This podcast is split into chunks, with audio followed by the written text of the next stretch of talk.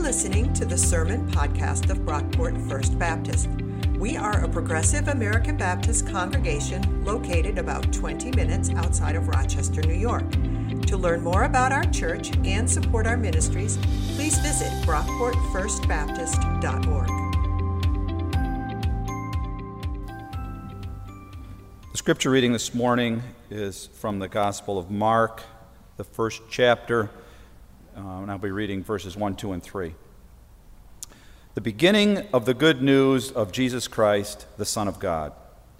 As it is written in the prophet Isaiah See, I am sending my messenger ahead of you who will prepare your way. The voice of one crying out in the wilderness Prepare the way of the Lord, make his paths straight. The word of God for the people of God. Thanks be to God. That was a bit shorter than normal, huh? Thank you, Jim, for that reading. so, uh, we are starting a brand new teaching series today. I am excited. Uh, the Gospel according to Mark. Uh, and if you couldn't tell by that reading that Jim just shared for us, uh, we're going to be taking our time with this one. Uh, if you were around for the summer, you know that we just wrapped up uh, a study on the book of Leviticus, which was a lot of fun. Um, but with, well, I thought it was fun. Uh, but with Leviticus, um, we focused on large sections of the book. Some weeks uh, we would cover like a chapter or more in a single sermon. Uh, we're going to take a different approach with the Gospel of Mark. We're going to take our time here. We're going to move through Mark's gospel much more slowly and deliberately um, to really go for depth and try to suck the marrow out of Mark's version of the Jesus story. Uh, we have a lot to cover today in terms of introduction. Uh, this is going to be a sermon that you'll want to have your thinking caps on for. There's going to be a lot of information, uh, but also some good application by the end.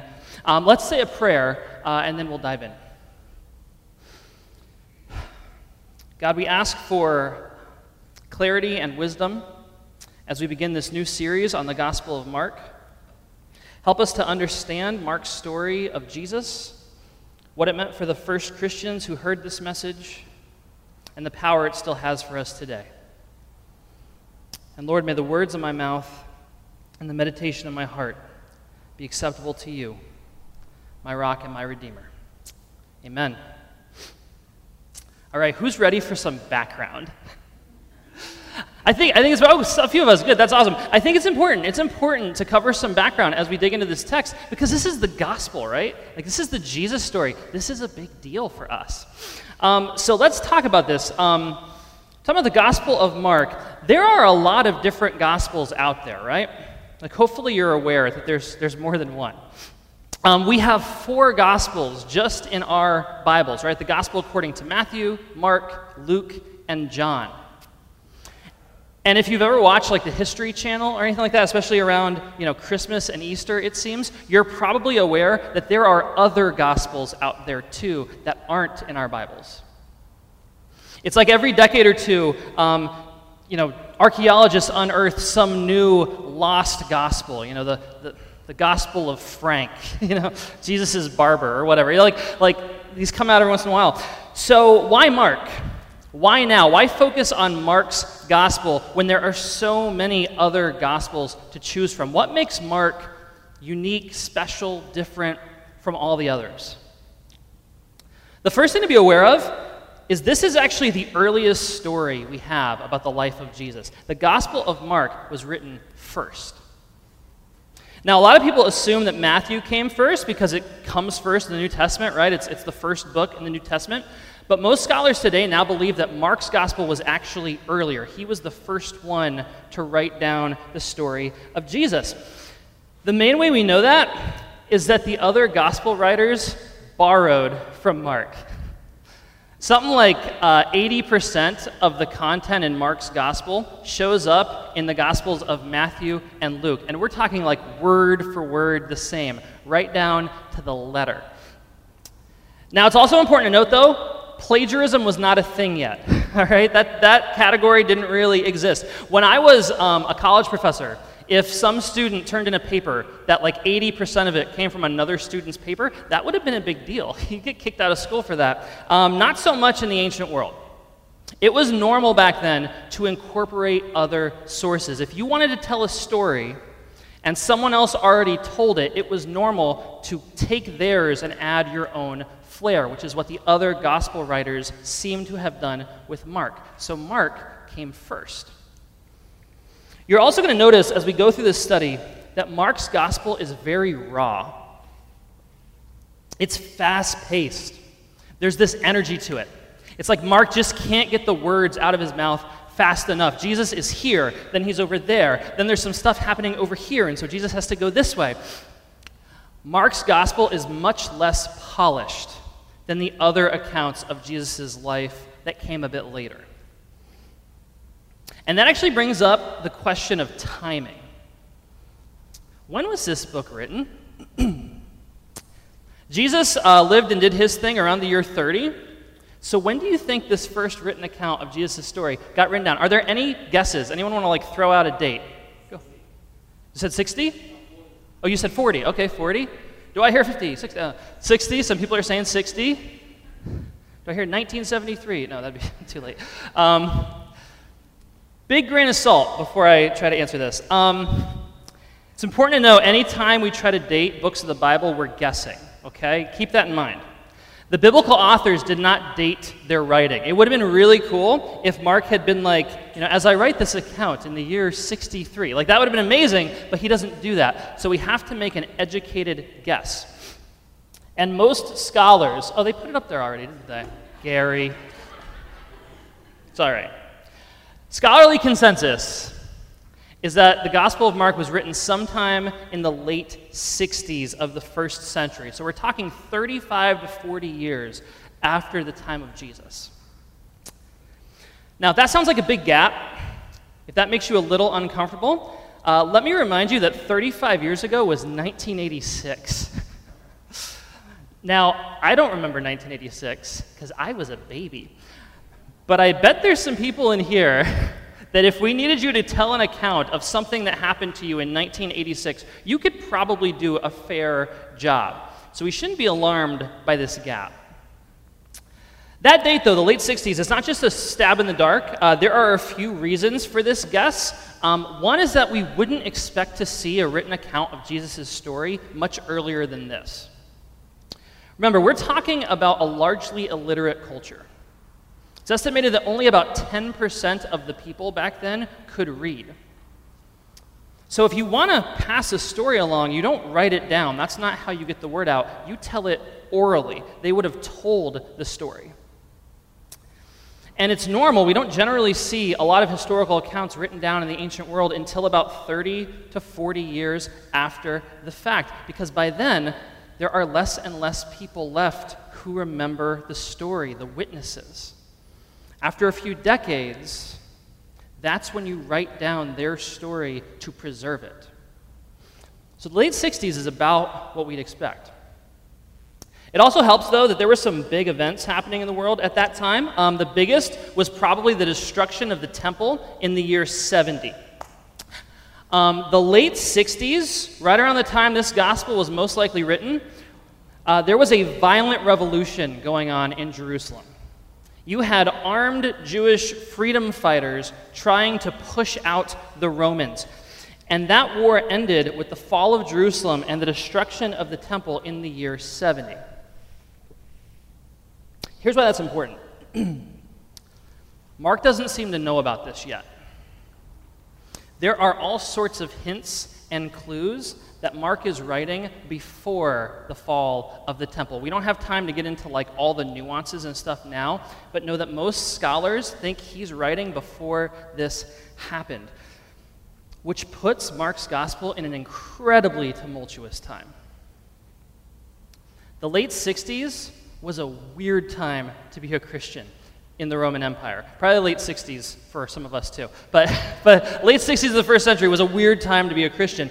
You are following this new religion, this strange little sect of Judaism, at a time when Romans and Jews were at war. You had all these different tribes, all these different sides vying for your allegiance. If you were Jewish and a Christian, well, you were a sellout. You're following a, an impure offshoot of the faith at a time when your people need you. And if you were a Gentile and a Christian, if you were a Roman, you are part of a seditious religion that at least parts of it are waging war against the empire. It's in that context that we get Mark's version of the Jesus story, the gospel according to Mark. Of course, the title of this book, The Gospel According to Mark, that brings up two more questions. Who's Mark and what's a gospel, right? Anyone anyone find themselves thinking that? Just me? Some of us? Okay, let's talk about that. Let's let's do the first one first. Um, who's Mark? Let's start with him. Who is Mark? A lot of people think he was a disciple of Jesus. He was not one of the 12 disciples. Mark is not listed there. Um, Mark's a relatively minor character in the Bible. We don't know much about him. Uh, he's not mentioned at all in the Gospels. And he, we don't actually meet him until the book of Acts, which is about what happened to the early church after Jesus ascended into heaven. And he's a young leader in the church who works really closely with Paul and then later with Peter. That's Mark. Mark was Jewish, but his name is Roman, which is interesting. We don't know a lot about his family, but that could mean that he had a Jewish mother and a Roman father. It could also mean another theory out there is that he was part of a wealthy Jewish family that were Roman citizens. Either way, you get this sense that Mark is living at the crossroads of all these competing identities and ideologies. Jewish heritage, Roman citizenship, follower of Jesus who are you going to be faithful to? Who do you ultimately owe your allegiance to? That's the question that's at the forefront of Mark's gospel. And to dig into that a little bit more, let's talk about what we mean by the word gospel. What is a gospel? Like, what does that word mean? Is it a style of music? are, are we talking about like a, like a, a, conversion tactic, like, like here are the things you have to believe, here's the prayer you have to pray to go to heaven. Is that, is that what gospel is? When we talk about um, gospels in the Bible, a lot of us just assume it's like a biography, right? So, like a biography of Jesus is a gospel. Um, but if, if that's the case, Mark's gospel is a really strange biography. There's no account of Jesus' childhood, nothing about his birth or his formative years. Mark's story of Jesus starts when Jesus is about 30. It follows his ministry for a couple years, and then he dies. And about a third of the real estate, a, a, third of the space in Mark's gospel focuses on the final week of his life. That's a really weird biography. The word gospel uh, is actually our translation of the Greek word euangelion. Let me hear you all say euangelion. Excellent. That's a hard one. That's really good pronunciation. Euangelion. Euangelion literally means good news. And we actually find the word euangelion right in the opening line of the book. The beginning of the euangelion, the good news of Jesus Christ, the Son of God. Why would Mark call his story of Jesus good news? I'm going to throw out a few reasons. First, think about everything that was happening in the world at that time division, war, polarization, violence. It wasn't that different from a lot of what we see today. I don't know about you, but like I could use some good news. I could use some hope. That would be nice. Maybe you've endured some kind of loss or trauma. Maybe you're struggling. Maybe you've got family members who are no longer speaking to you. In a world like that, that is so divided, so contentious, Mark calls his story of Jesus the good news because it brings hope. Right in the beginning of Mark's gospel, we get two quotes from the Old Testament strung together. Um, they're from the prophets Malachi and Isaiah. We'll read that part again. Um, it starts in the middle of verse 2. See, I am sending my messenger ahead of you, who will prepare your way, or your way. The voice of one crying out in the wilderness, Prepare the way of the Lord, make his paths straight. We probably read that line, it means nothing to us, right? Like, maybe if you know the story, you associate this with John the Baptist. Um, or maybe you remember this from like verses we hear read along around Christmas, maybe.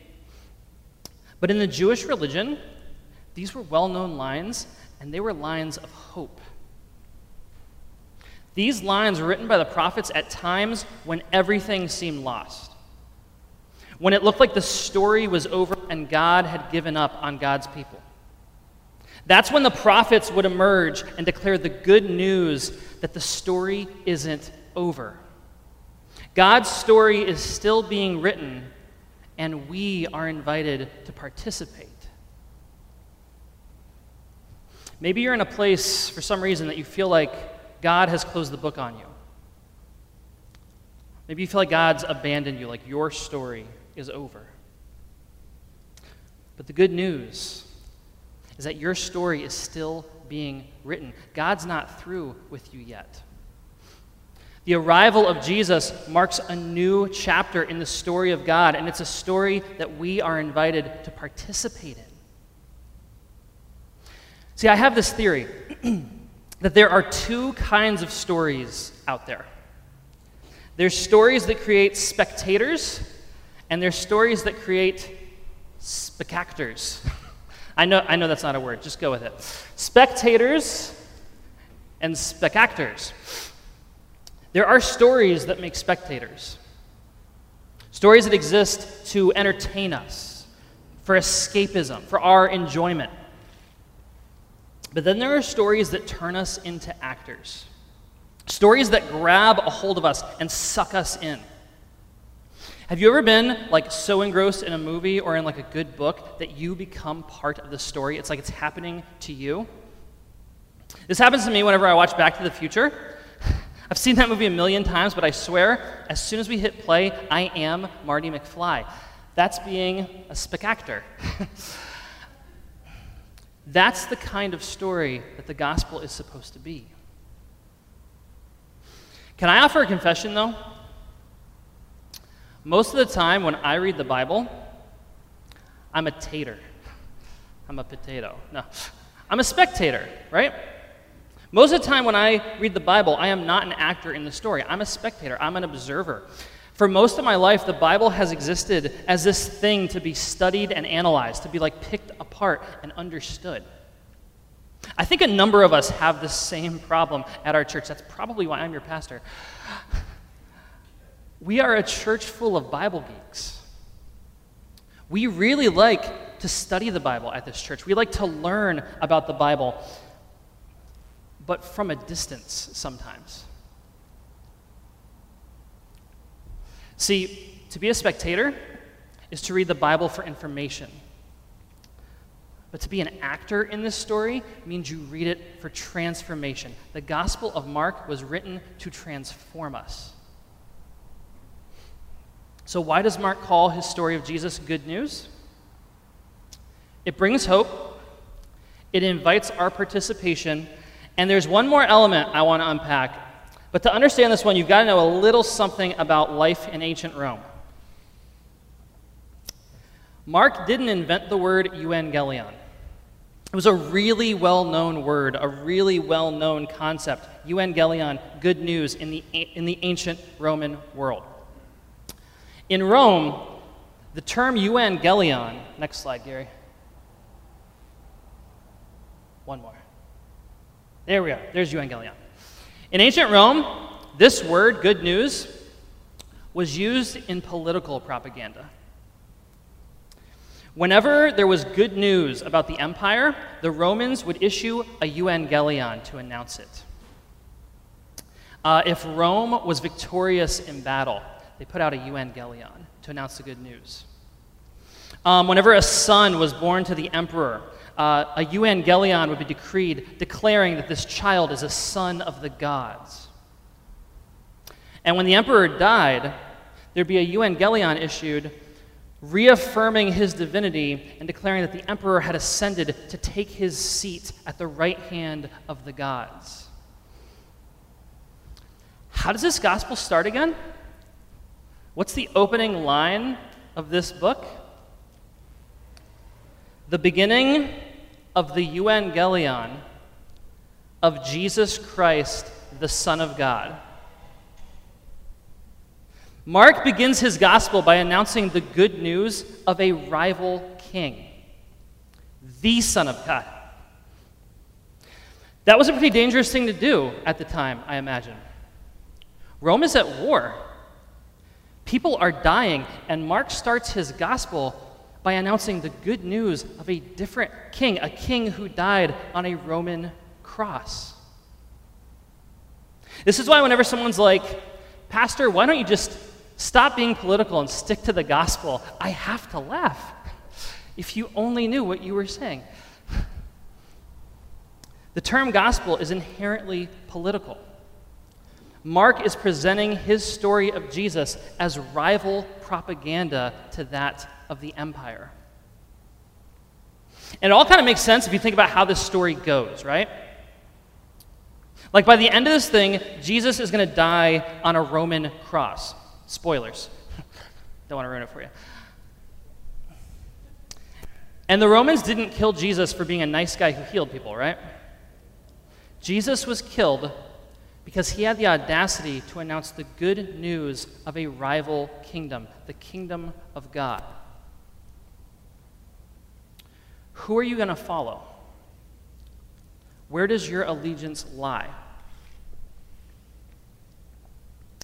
You can't be a very good follower of Jesus and engage in the violent practices of empire. It's really hard to do. It's also hard to be a good follower of Jesus and align yourself with the violent forces that are trying to overthrow the empire. Neither of those looks much like Jesus. We live in a time when the dividing lines are being drawn every day over everything. Are you with us or against us? We have managed in this country to politicize a pandemic, which is nuts, by the way. I went to a Brockport school board meeting last month, and you had parents screaming at each other over masks. One parent said that masks are socialism and then proceeded to challenge one of the school board members to meet them in the parking lot afterwards, like for a fight. I'm not making this up. I mentioned I was at the monument yesterday, and I remember, I, I mentioned this during the prayer, I was 16 years old on September 11th. But I remember watching on TV that night as all these politicians, all these leaders from, from both parties saying, God bless America together on the steps of the Capitol. Those days are gone. That brief flicker of unity has already been replaced by Are you with us or against us? Choose a side. But the gospel of Jesus challenges any side. It challenges any tribe or ideology that can claim our allegiance. That's what makes this story so dangerous. As we work our way through the Gospel of Mark, we are going to be confronted with a depiction of Jesus that is going to challenge us, it's going to inspire us, it's going to give us hope, sometimes at the same time. And my prayer for all of us, myself included, is that as we go through this book together, we'd be transformed. That we would be called to a deeper level of discipleship. That we'd come away with the series from a renewed sense of hope, trust, and allegiance to Christ and his kingdom. This is the beginning of the good news of Jesus Christ, the Son of God. Let's pray.